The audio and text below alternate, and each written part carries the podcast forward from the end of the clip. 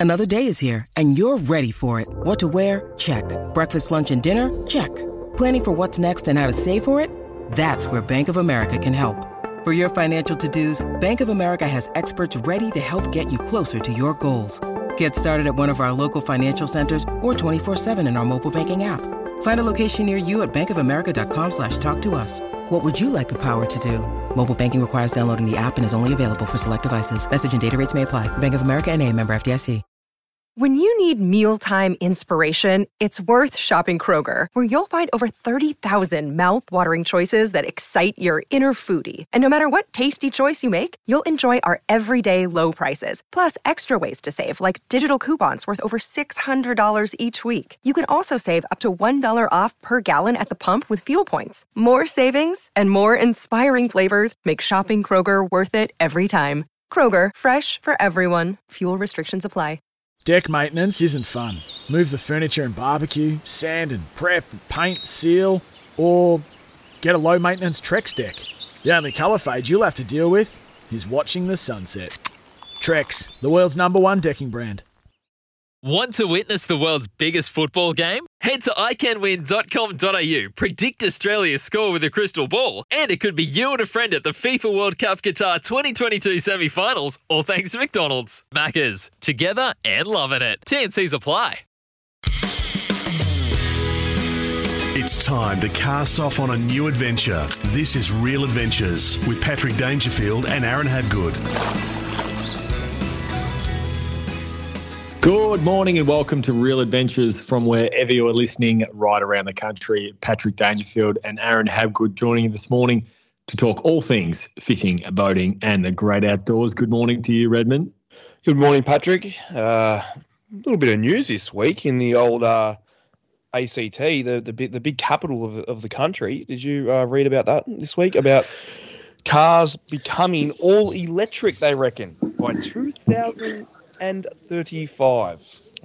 Well, the banning of selling of petrol cars by 2035. That's a it's an interesting read. It, it, how quickly people start to, you know, no longer looking to purchase diesel manufactured vehicles because by this stage, obviously, there's going to be far more stringent emissions challenges. What does that mean for people that travel off the grid, you know, throughout the middle of Australia, um, who don't have necessarily access to top up your charger? You might have a, um, you know, your solar power, but is it going to make ch- uh, driving around Australia challenging? Certainly, it's going to make driving around Canberra challenging, but it, does it change your view on what your next purchase will be? No, it doesn't. And to be honest with you, I can't.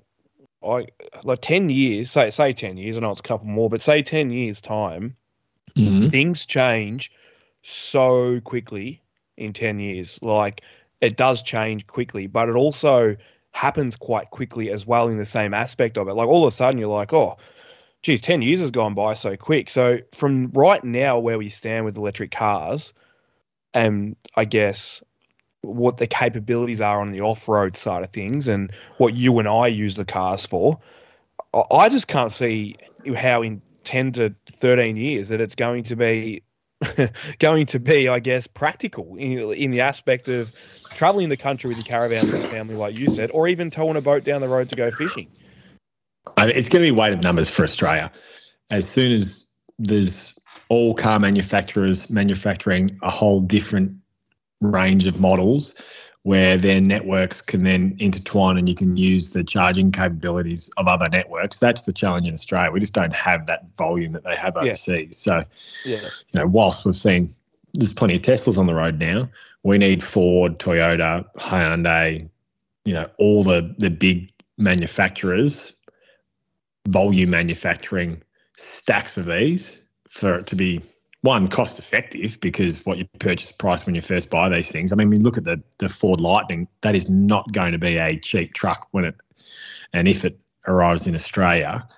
But if there's greater competition from Toyota, from Dodge, etc., then that price bracket will come down. The same thing with the charging network. So I think it'll get there, but it's interesting to see that Canberra have, uh, have earmarked it at 2035. I think we've seen overseas 2030 is around the mark. Certainly, um, through through Britain. So that's interesting. Um, Good. Doesn't if surprise me, but- out there, you don't actually have to, like for instance, your car. You don't You can actually still have drive to, it. You still drive your car. They're not taking your car Correct. off the road, but you just can't purchase, uh, I guess, a petrol or diesel car. Um, after 2035 in Canberra, that's what they're stating. So, well, that's what they're aiming for. Anyway. Let's put it that way. no, you go to another state. It's like when you want to buy fireworks, you go to Canberra because that's where you can get them from. oh Jesus! Um, what are your thoughts on this? While we're in the cars as well, something I read during the week. I actually think you might have sent it to me. BMW. I'm just going to put it straight up. Want more money to Well, they do, and things in their car sales. You know, Tesla have looked at this as well. So BMW, what they've stated is there is a subscription to unlock certain features in your vehicle. He- uh, heated seats being one of them. Now, this is something that Tesla can also do, whether it's the updates that they provide with their car that unlock certain features. So, you know, will we get to a stage where, depending on what you spend on your car, you might have a the top of the range, but you might only access certain features depending on how much tech's involved in it. So, it's an interesting one. I, So- I, so I think we backed pay enough for vehicles as it is. I backed the boat down to go fishing, Pat. And hold on, easy tow. They're going to say to you, "You haven't paid your subscription this week. You can't use the boat catch." What's well, going on there? no, you know, you know what it would be. You haven't paid your subscription. You can't look at the rear view facing camera. So you got to stick. You got to stick your head out the window. Hey, um, this is something that we like, Redmond. Vic Fisheries Authority uh, during the week they have stocked uh, two thousand brown trout at Green Hill Lake, four thousand rainbow trout. Um, all thanks to a local fisherman from uh, Ararat Fishing Club um, who, who pushed it hard. Uh, once again, that stocking program that we often talk about, Redmond, and having your finger on the pulse for when these are released. It's, you know, if you keep across it, then in another 12 months' time, these are places you go back and fish and you should do quite well. Another while you're on the fisheries topic as well, there was something horrific during the week, and I'm sorry if I've stole your gaff, but I think it's worthy of a mention at the start of the show. This, uh, 480 fish were caught uh, or were impounded by fisheries, as well as their illegal fishing gear uh, in Werribee South. So Hmm. they were allegedly using a trammel net and often operating without lights on the nets in itself, which are dangerous as well. But there's a So few talk us through talk us through the trammel net, Aaron, because netting in Port Phillip Bay, we know it's banned anyway for for commercial use, uh, uses, let alone you know recreational. Like in a, in Victoria, you cannot even use a cast net. Um, so this is something that you know well and truly exceeds what's legal. Yeah, I'm I'm not a I'm not a netter by any chance. I've done minimal to nothing of it, but basically it's set up either either side, and you can drag it together and collect what's inside of it as such. And the netters did use this net uh, quite productive. It is a very productive net. The problem is the kill that it has as well as what not just on the species uh, on this specific species in bream it's the other species like we i seen i read here that there was multiple estuary perch there was all sorts of stuff in in the in the capture from fisheries after they impounded everything but what i'm worried about though pat is so in all in all it come to 180 kilos of fish like that's a Yep. lot of undersized bream etc and it- it's just ridiculous now what I, I read some comments on there this is a place this where the fish were taken that a lot of young kids and whatnot, like I did when I was a kid, you used to head down to the Pank Lake when you were a kid or down to Moggs off the beach. Yep. I headed down to the Bowen River. People in that area, kids head down there to go fishing. And just wonder how much of an impact something so significant will have on that fishery in itself, especially a species that you you I'll, I'll mention yourself you love to catch and your old man bream. It takes so long for them to grow. You know haven't gone out there and just knocked a tuna on the head like here and there Correct. like it's you've literally knocked out a species in a specific inlet or river system that I guess takes 20 years to grow to a certain size Yep, the four people involved will appear in court, face charges, uh, but their boat's been seized, their vehicle, trailer, obviously the fish, and all the fishing equipment and nets. So it's a fair price to pay. As is, um, caught our eye on the weekend, Redmond. Before we get into your weekend fishing, um, the octopus taking the seagull off the top of the surface of the water know, TikTok's great for these sorts of things. There's plenty of junk that's on the that's on the internet, but an octopus has been filmed Jaws like coming from the depths of the ocean and inhaling a seagull that was swimming on the surface. Like it's terrible, but it was hilarious to watch. You're shocking. I, I felt sorry for the poor little girl goes in the background. I can't watch it anymore. I'm sitting there going, oh, literally an octopus has grabbed a seagull from shallow waters and drowned it.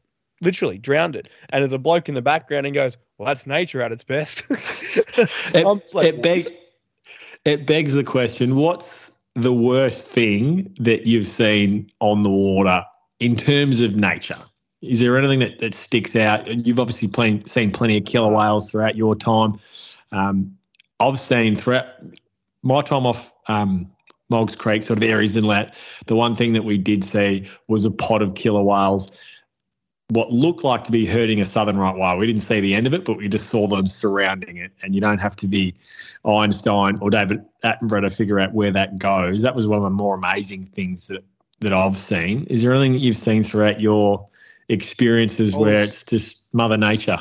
I was diving off the back of uh, Sorrento. I know it was the back of Point Lonsdale one time, and I had this beautiful crayfish, and I'm trying to get this crayfish out, Pat, and it was coming to my hand like I was trying to tease it up with a bit of bait, and it's coming to me, and it's coming to me, and all of a sudden, this crayfish disappears gone, completely gone. I'm like, where the hell's this thing? So I'm running out of air. Gibbsy goes back up to the top, mate of mine, and I'm like, oh, I'll give it a couple more minutes. I'll stay down there. So I'm staying down looking for this cray. It was a nice cray. And I know I now know why the uh, crayfish disappeared because the octopus wrapped itself around my arm while I was trying to grab oh. this cray. It locked onto me, and I couldn't get the thing off. And I don't know if that's just awkward, weird, or if anyone has had this happen before. But when an octopus grabs you, I don't think there's any more weird, awkward, frightening thing that can happen in the ocean. I don't think. Do they have one of those, like the beaks? Are those things real? Can you feel yeah, that? Hundred percent. They'll bite you. The, the, the bastard. They'll bite. They'll. but it grabbed me in my hand where I had the bait trying to get this cray, and it come from the side. I didn't even see it coming. Like, and obviously that's why the cray disappeared because they are Petra octopus have. I mean, crays have dramas with octopus, especially the cray guys that uh, that cray uh, with their pots, and octopuses get in and they eat all the meat out of it, and they leave the leave shell. The shell. Yeah, yeah. well, this one was going to leave my skeleton in my hand, but anyway, I managed to. I pulled my hand out, and the thing kept holding on, and I managed to get it off. It didn't bite me or anything, but I don't know. That was a pretty weird thing to happen in the ocean when you just don't expect. Like we always see octopus, and we, I try and avoid him just because. I don't yeah, like creepy. There's no personal yeah. octopus other than the fact I don't like them. they uh, they stay away. So yeah, that was pretty weird. But other than that, have you seen Have you seen my octopus teacher? Yeah, you made any, me watch it, and I actually was very impressed with your recommendation. Yeah, for anyone out there that hasn't seen this show on, I'm 99% certain that it is Netflix. It's called My yeah. Octopus Teacher. And it it tells the story. I think that the guy in the story is South African, divorces from his wife, but he, he strikes up this relationship and he swims with this octopus every single day. It is one of the more amazing things that both you and I have have ever watched in regards to documentaries. Um, it's up there with the rescue of the um, you know the Thai soccer team, but it's yeah. definitely worth um, definitely worth your while. My Octopus Teacher on Netflix. If you love the ocean and you love what lives inside of it. How do you reckon the um, missus will go if I come home and go, "Hey, Kari, just um made a friend with an octopus while I was diving the last few trips. Well, maybe it speaks to while he was divorced and single. hey, let's uh, let's get to your week in fishing because something you want to cover this week. In the depths of winter, it's bloody freezing at the moment, but it doesn't mean that there isn't great captures of fish out there, particularly the flathead and garfish at the moment. Something people tend to forget the gars are brilliant this time of the year, Redmond. It can be a bit cold at night, but you can get your net, do a bit of dipping, or if you want to bait fish for them, you've got all the technique down pat. Yeah, the garfish are ripping fish to catch for this time of the year, especially you're approaching like a school holidays period and you want to get the kids out there. Uh, you said before dip netting and whatnot. It is extremely fun at night, but it's cold. But um, there's so many options for garfish. You can use the boat to catch these fish as well, or piers. They're all made they're all made, uh, I guess, with lights. These days, pretty much all piers have lights, and the lights will attract these garfish. They're attracted to it. Yeah, especially at the night, uh, early morning, or just going into dark and just after dark. So during the day, you want to try and get to the deeper parts of the water for the garfish. That is the ideal situation. But early morning and sunset, I'm telling you, you can be in a foot of water and the gars will be right in that close and nice and shallow. But I know the light's great, it'll bring him to an area, but a nice burley trail is the key. You need to have something simple. You can just get a bread mixture with a bit of tuna oil, chuck it in a loaf of bread, smash it up, put it in a cheap $2 bloody plastic burley pot, hang it over the sides to the top, and just shake it. And that'll work really, really well. A key with garfish fishing is a float and split shot sinkers to keep your float upright. Now, if you do want to specifically see exactly how you do it, I've got plenty of content up on the Salt Guide website. If you do want to watch how to how, how to actually physically do it, because explaining it on here can be a little bit tricky at times when I say put things here.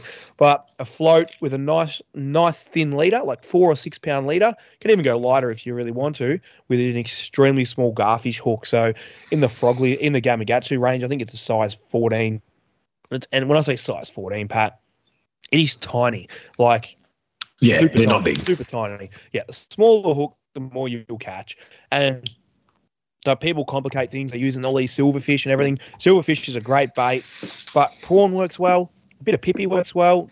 No, the other week when I was catching them, I was catching them on squid. So just take a couple of silverfish out, maybe a few handful of pippies, cut them up really small, and you'll be able to catch yourself plenty of garfish right around at the moment, right now. Port Phillip Bay is on fire. I know there's a heap in South Australia as well, and I did see some reports on the east coast too. So there's plenty of garfish around in the winter months, and they eat really well. But not only that, snapper season is only around the corner. We're a few months away now. Freeze up, cry vacuum, and the heads and the tails will make brilliant snapper bait. But not just that. As we approach the summer months, you can turn the garfish into swim baits. They swim really well uh, when you're trawling them. If you can rig them up properly with a sinker under their jaw, they will swim really well for kingfish. Kingfish, dynamite kingfish bait, Pat. The, the uh, long liners, old school boys, used them a long lot time ago in the rip down here, and they will work really well on a rod as well if rigged correctly. Beautiful work, Redmond. We've got a massive show of real adventures coming your way this morning. After the break, we'll find out what's biting in your part of the country. We'll follow up on the big flathead that Aaron's been catching of late, all that, and of course, the social club, uh, as well as all aboard for Dometic a little later on. This is Real Adventures. You're listening to Real Adventures with Patrick Dangerfield and Aaron Habgood. Welcome back to Real Adventures. It's time to find out what's biting in your part of the country. Let's start with the eastern seaboard and New South Wales, Redmond. There's been some big yellowfin being caught, but more excitingly, on lures and stick baits, Redmond. Batemans Bay has been the key this week, Pat, up north of it. Uh, just a little reminder out there from the rain that they've had up, um, I guess, New South Wales into Queensland. Just be careful on the water at the minute. I've seen some logs and stuff offshore as well as uh, Plenty of reports of that. yeah, Port Hacking, the botany had a heap too. So be be mindful when you're out there. But yeah, the yellowfin north of Batemans was a beautiful fish, up to 60 to 80 kilos, some really good ones. So uh, if you are on the lures, use your sounder, locate the fish, blah, blah, blah. But the stick baits, get the boat in front, the direction they're traveling quite often. They'll be on series working the top, get in front and make sure your mate casts. And if he doesn't, have a little spray. So, so in terms of getting in front of the fish, is there a balance of not spooking them? Like, how close can you get in terms of approaching those fish? Because you don't want to get too close where all of a sudden they dive again, and then you're trying to you're trying to chase them where they where they rise, and then where they're traveling Yeah. to. Uh, yeah, I don't. I don't actually have an answer for it. It's it's going to be one of on those day things. Like just to give you an example, I was at Port MacDonnell last week fishing with Lee Rayner and we were chasing barrel bluefin, and the amount of school tuna that are there at the moment are a joke. And just to give you an example on just tuna, these school fish were schooling up in football field sizes, Pat, and I'm talking like 15 of them in the space of three, four kilometers. Like, just incredible. That like in this big area, just school, and they're jumping out of the water stupidly, like full up busting, like crazy as you could get it. I come back here and I chase the gummies during the week, and I had a pack of school tuna jumping offshore. I couldn't get within 300 meters of this school. Where those schools out there, we're not scared of anything. So I could literally drive the boat, stop the boat in the middle of them, and they were still. I could have grabbed them out of the water to tell you the honest truth. So just to give you the example there, that you're just going to have to be smart on the day. Have a look Yeah, at them. read the conditions. Bit, bit, bit, yeah, bit, bit. Oh, I guess timid. Make sure you just stay off them a bit, or set your boat a bit smarter. But if they're not, if they're crashing and bashing and they're really having a go, get as close as you physically can to them and really get a cast across the school and make sure you bring it in front of the heads of the direction that they're swimming. And you should get a bite, especially on a stick bait, the way they're feeding. Let's talk the Georges River. It's again producing some really nice flathead. Uh, the best way to go about targeting them, Redmond? Yeah, the double in the Georges at the moment, the double clutch divers, like it's not something I've done a hell of a lot of, uh, but they're just a bib diver and getting them down to the bottom is the key. And I reckon if they're working, some big plastics, Pat, would work really well too, especially for those biggest, bigger size ones. Uh, speaking of Lee Rayner just before, Lee's always been one of those guys. He does a lot of this stuff in the uh, in Mallacoota and the lakes and whatnot. Big, big plastics, big jig heads, really hitting the ground, stirring up the bottom. Stirring up, yep. yeah, so make sure you give it a go if you are chasing flathead wherever you are, right around the right around the country. Further north, uh, heading to Queensland, fishing offshore from Bundaberg. There's been great bottom fishing with sweet lip, coral trout, and red emperor, to name a few, fishing really well from Bundaberg. Best way to target those redmen, we're using baits. If we stir them up, does it mean we're starting to use jigs? Best way to target them. Yeah, the, the jigs will work and whatnot, but for the bigger fish, the live baits have just been really, really good. Like really good. So make sure you get liveys down there.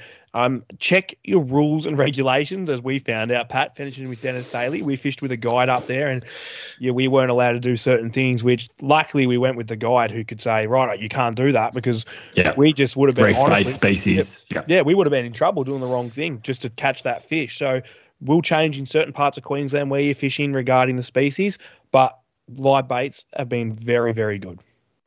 Uh, out from the Gold Coast, the snapper fishing has been red hot with some eight plus kilo fish being caught.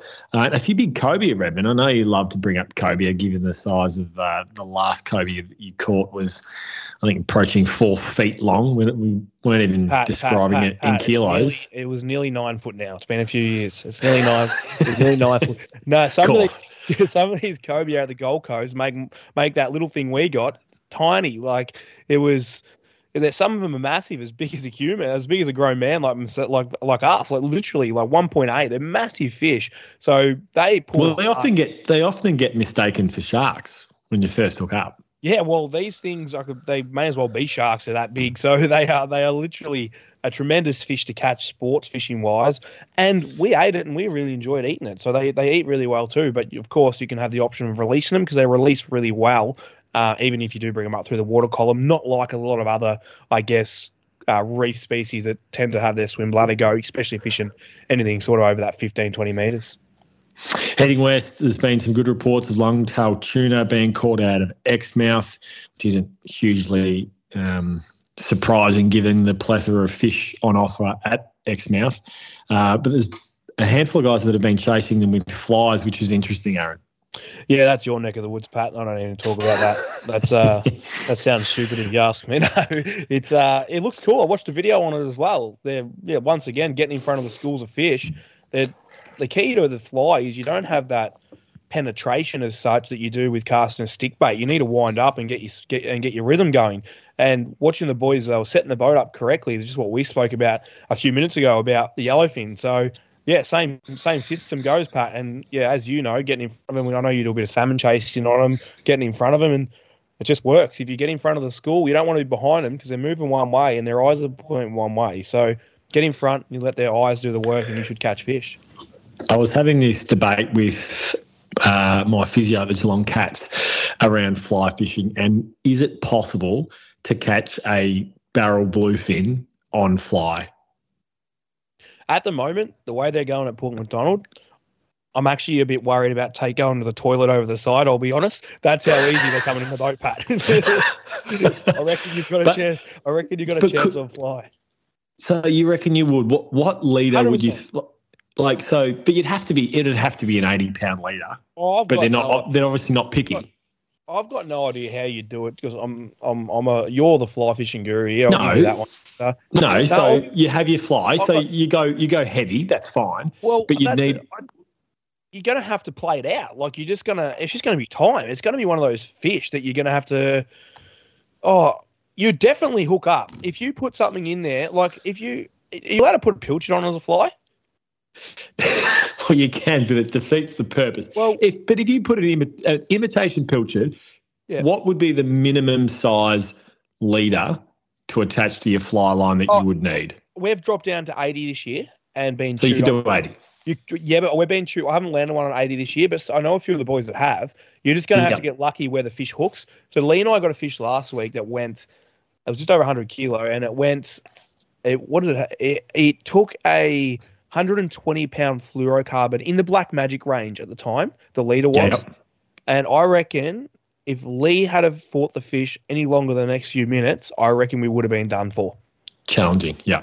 Like the the the line looked like. Do you know when you get a rope and it splits in the middle and it all starts to fray? That's what Fray, the fluorocarbon yes. like. Just from where it was hooked quite deep, hence why we kept it. And it was must have been rubbing really tight through the corner of the jaw. So you're going to need luck. You're going to need persistence fly fishing because there's about 500 boats every single calm day out there now. And but the fish are erupting, Pat, like erupting. Like you'll get so many shots of putting a fly in front of a fish. 100% you would. And you just gonna when I say erupting, like just everywhere, barrels, like it's just it's it's hard to explain, but it's it's, it's amazing to watch. Um, absolutely amazing. We'll get to South Australia in just a sec. Finishing off the west, uh, East Kimberley's been fishing really well. Black jewfish on live bait has been working a treat. Uh, let's get to South Australia. Uh, the Broughton River has been fishing really well on Murray cod this week. Uh, cheese spinnerbaits um, working best. It, it, it does hurt us whenever we bring up cheese and fishing for something as beautiful as a Murray cod, but that, that is what the report ha- has been. Streaky Bay has been loaded with trevally and they're fishing really quite well at the moment. Uh, remember, they've got soft mouths, uh, so you need to lift them up with care or use a net. Back to our discussion around uh, Port Mac. So there's so many boats. Does it?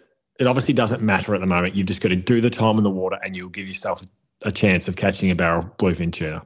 No, I I shouldn't say that, that the little joke before because it, it, they're they're still a very challenging fish to catch, and boats are probably the biggest challenge. Pat, like they're just.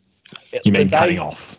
Yeah, but like the other day on a bait ball, I don't know how I, I like I'm pumping up my own tires here a little bit. I don't know how we drove this fish out of this. I think there was about 18 boats on this one bait ball within three minutes of it coming up, and we hooked up one of the first ones. Richie Abella actually hooked up first. I think we were, I think Castar hooked one, got cut off, and then we hooked up as well. And we're trying to get on this bait ball, and somehow you got to keep the boat on top of the fish and hope people sort of move. And by the time the fish, the fish sort of goes back to the pack, and you want to get it out and edge it out slowly. And I'm in reverse doing all sorts of maneuvers trying to protect this fish from other boats. Meanwhile, trying not to crash as well. But Pat, that same day, I just said to you there was 18, say 20 boats in that one spot. There was Mhm. also another 20 that weren't in the area at the time. And there was only a handful of fish caught for the day. Now, I had a few boys that fished over the weekend where there was no boat traffic at all. They all got three to six bites over the weekend, but it was rough as all buggery. It was rough. Yeah. So it is Yeah. definitely affecting the bite.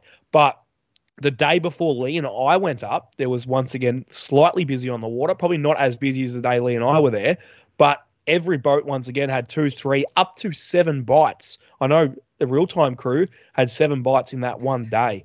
So it's it's a great fishery. It's a bit temperamental at times with boats, but if you can get a bit of wind on it and you can use your abilities if you're comfortable to be out there, you will catch fish. You will catch fish. It is they're in the exact same spot. They haven't moved. They're four to six k's from the ramp.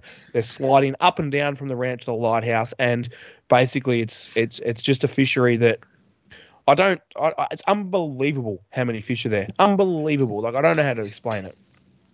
Uh, Tasmania, the salmon and the tailor have been biting well. Redmond uh, metals have been the the target choice of lures.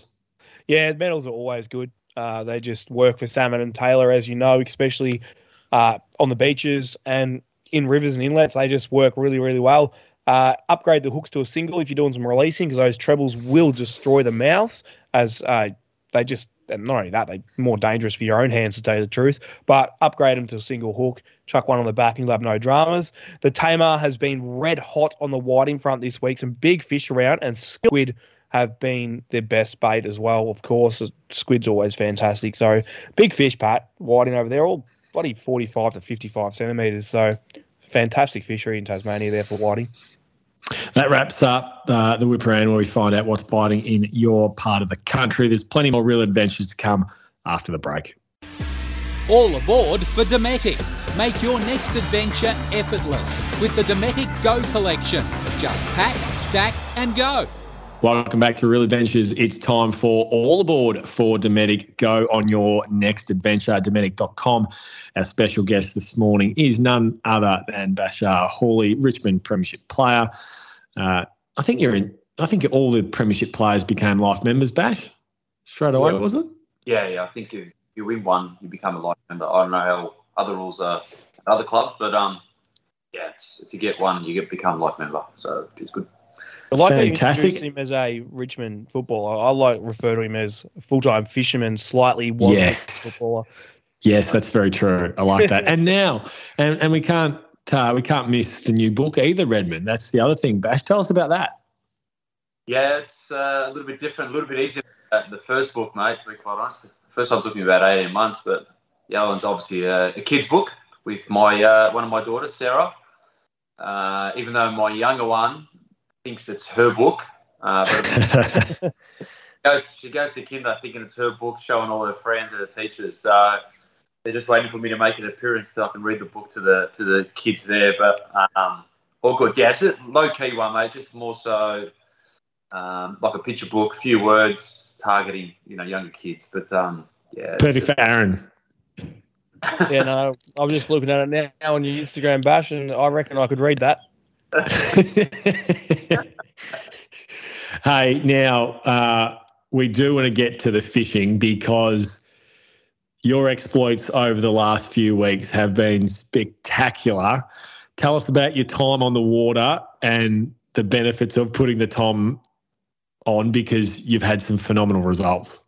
Yeah, I mean, obviously, all uh, fishers know that the more time you put on the water with a little bit of knowledge, with, um, I guess, always open for, for for opinions from others. You know, get the job done. But um, it doesn't guarantee. Well, one thing is he's got to obviously put time on the water. Red knows that really well. He's probably done done that more than anyone, and now he gets better results than anyone out there. So um, yeah, it's been good. Last few trips been good. I missed last week. Before that, got a few. Yesterday, I got a couple, which was good. So a couple of uh, tuners they are for those who. Um, I was just about to say, don't just make out that you're up there with Pat and the trouts in Mulga Creek. what do you What do you mean catching, Bash? Because uh, I know I was up fishing next year last week or the week before, and yeah. what do we catch? What, what, were you catching? No, we're going for uh, bluefin tuna. So we're targeting the barrels. Uh, yep. Which, uh, what are they? Is sixty kilos plus? Red. I classify a barrel as 100. You go 100, don't you? That's my rule. So it's uh, I only, only say that just to stir the boys up when they get a 96. but uh, Bash, what what if, Pat and I were earlier in the show talking about uh, the barrel bluefin season, and I've been harping on about it uh, for quite some time on basically Port MacDonnell, where these fish have held, and people are probably sort of sick of hearing the way I explain it, and I just want you to explain the way that you've experienced it. It's been phenomenal, as they can, t- as anyone that is listening right now. It's been phenomenal, phenomenal the fishery that we've seen, but to be able to go and experience and basically be so confident in getting a fish down there. What has been your best methods, and what have you found this year fishing at a Port MacDonnell to compare to other places? Yeah, definitely. It's um, good another method. Of, I know you probably have before, Red, but um, but I've been introduced to live baiting. You know, something you do for for marlin. Uh, yep. Methods to, to fish as opposed to just putting a spread out of lures, which can be really, really, really boring. Um, so that, that's something that's um, you know that's been really make go you know, more often as opposed to just typical barrel fish where you you run your spread out for eight or nine hours and you know you might find a bait uh, bait ball and you go over that um, but now it's about you know putting some fresher bait in front of them, um, and they're all more they're more enticed to taking that. So I've picked that up, which has been really good, and it's uh, it's it's great to, to be able to ways something that could be pretty boring at times. It's very rewarding when you hook up and land, but you want to have fun at fishing as well. And the, the fact, you know, you get a rod taken off in your hand reminds you of marlin fishing. So I sound like a pro, but trust me, I'm a big fan. I've, just, I've just I've just listened to the pros talk, and I'm starting to implement their wording and the way they uh, they talk. But anyway, it's, it's been good. It's been really good, and I've, I can't believe, as you said, the the, the fishing out at, out at Port Mac. It's just been sensational the last few months, and the fish I don't think they're going anywhere because they're the bait's holding really well there. Bash, you've been doing a bit of work with uh, Vic Fisheries Authority. Can you tell us a bit about that? Obviously, they do a wonderful job uh, right throughout the state, whether it's stocking different river systems, uh, estuaries, lakes, you name it. Um, what's the work that you've been doing with them, and uh, and what have they got coming up? Because we see, you know, we, we mentioned it off the top of the show as uh, around the stocking of brown trout uh, and rainbow trout this week. But what's been uh, your involvement with it? My, my, my involvement is more so just to continue to um, motivate people to get into fishing um, and, and, and, get involved. And anyone can pick up a rod on land, uh, wherever it may be. Get out there and enjoy it. We, we've seen how fishing has grown, not only on boats these days when you go out for a snapper fish, it's so hard to, to anchor because boats out there. Plenty of fish for everyone. The limits help that, like when the limit on. So that, that's all it is. You know, for me, um, that's all. Just trying to motivate people to get involved for everyone. It doesn't discriminate um, who you are. So, yeah. Bash. Now, I'm obviously uh, relatively close mates with Patrick here, and uh, he's a little bit of a stress at it. Not too uh, close. He, he uh, yeah, we still we keep our distance here and there, but he uh, he's a bit of a stress head at times, and uh, he, he tries and blames the footy thing here and there. How's it going to be after the after the life of footy with the fishing side of things? Is it taking a load off your shoulders now that you can go, call up the boys and go right? Let's go to Port Mac because like I, I try and get Pat. Pat, come on, mate, you got your boat sitting there. Let's go to Port Mac. And he's training. I can't go. I've got this meeting. I can't go. And well, the cats are looking mighty fine if you know, if you ask me, Bash, at the moment. So he's got to keep training. But I'm trying to get him the water. How do you feel now mentally away from the game a little bit? And basically, how am I going to? Is Pat's mood's going to get better in a few in a few years when he knocks off footy? oh mate, it's. Uh, I'll be honest, it's the dream come true. I, I don't want to put footy down uh, by, by by any means. You know, football's what it's provided, the opportunities and stuff like that. But yep, what life has to offer right now is is, is quite great. It's, it's very balanced. Um, actually, Thomas, I've been fishing a fair bit. Um, it's out of balance. Ask Bash's wife, and it's like. but, um, you know, even my little eight-year-old daughter knows that. Dad, when are we going to spend a bit more time with you? It's so hard, mate. Like, I've got so much time on my hands now where I can just pick up, hook the boat on, make one phone call. Yeah. Um, you know, have to have a tag on. It's look, it's been so good. I, the important thing post football is always preparing for yourself or preparing yourself for life after footy. So it's having something, having something to fall back on. I've always wanted to have like a part-time job, but something that I, you know, you easily walk out of the game, take up a, a role in the in the media department, uh, commentary, whatever it may be. Um, but it takes your weekends away. It takes time to speak. You know, I just wanted that freedom, and I think you know having the foundation up and running, a great group of uh, of staff allows allows me to be able to do the stuff I enjoy. And you know, you're never worried about when you're stepping away, going away. You know the job's going to get done at work. Um, and when I'm there, I just I do I do I do my uh, my best to keep yeah. happy and uh, uh, yeah, make a difference. You got a you got a chance, Pat. You got a chance. no, it's it's a really interesting topic, Bash, because it's something obviously that's been um, you know circulating throughout the media, probably for for most of you know this season around career transition, around the anxiety of you have such structure within a football club. They tell you, you know, when to eat, when to sleep, when to roll up, and when to go home. And then all of a sudden it finishes and you are now the master of your own kingdom to a, you know, to a certain extent where you don't have that big brother eye over everything that you do What's your advice around those that, you know, these next five weeks for a lot, there's going to be a lot of players transitioning out of the system. Um, if they haven't necessarily been preparing for that, you know, is there things that you can do to make it easier? Because I would assume that even though the end of something that's been so um, substantial to your life, it is only part of your life. Yeah, that's, it's um, it's a tough one. I wish I've got the, the absolute perfect answer, but I think I touched on it before. It's about having something to fall back on, and that's been the messaging ever since you walk in the doors in the AFL industry, from you know the PA and and um, you know the the um, the development group, uh, personal development group at the footy club is always about planning planning um, your life away from footy because not only it sets you up or gives you something to do after footy, but it also gets your mind off footy whilst you're playing footy. So for those who are not are still playing footy, it's important to have something to fall back on and to, to keep your mind away from footy because we know how consuming it is. And for those who are, you know, obviously coming towards the end, um, you know, my, my advice is to to try to find something you're passionate. You know, sometimes it's hard to to pinpoint something because you might not have a profession. Like I'm, I had no profession, but for me, I was passionate about community work and that, which was up and going for the last nine, ten years. So it's helped me personally. But you know, as soon as you can, try to find out what you're passionate about off field and start to develop yourself so that when you finish football, you can walk straight into it. Um, I like how he says community work there, Pat, because the barrel tuna that he's catching, I know eating well, quite well. Feeding the community.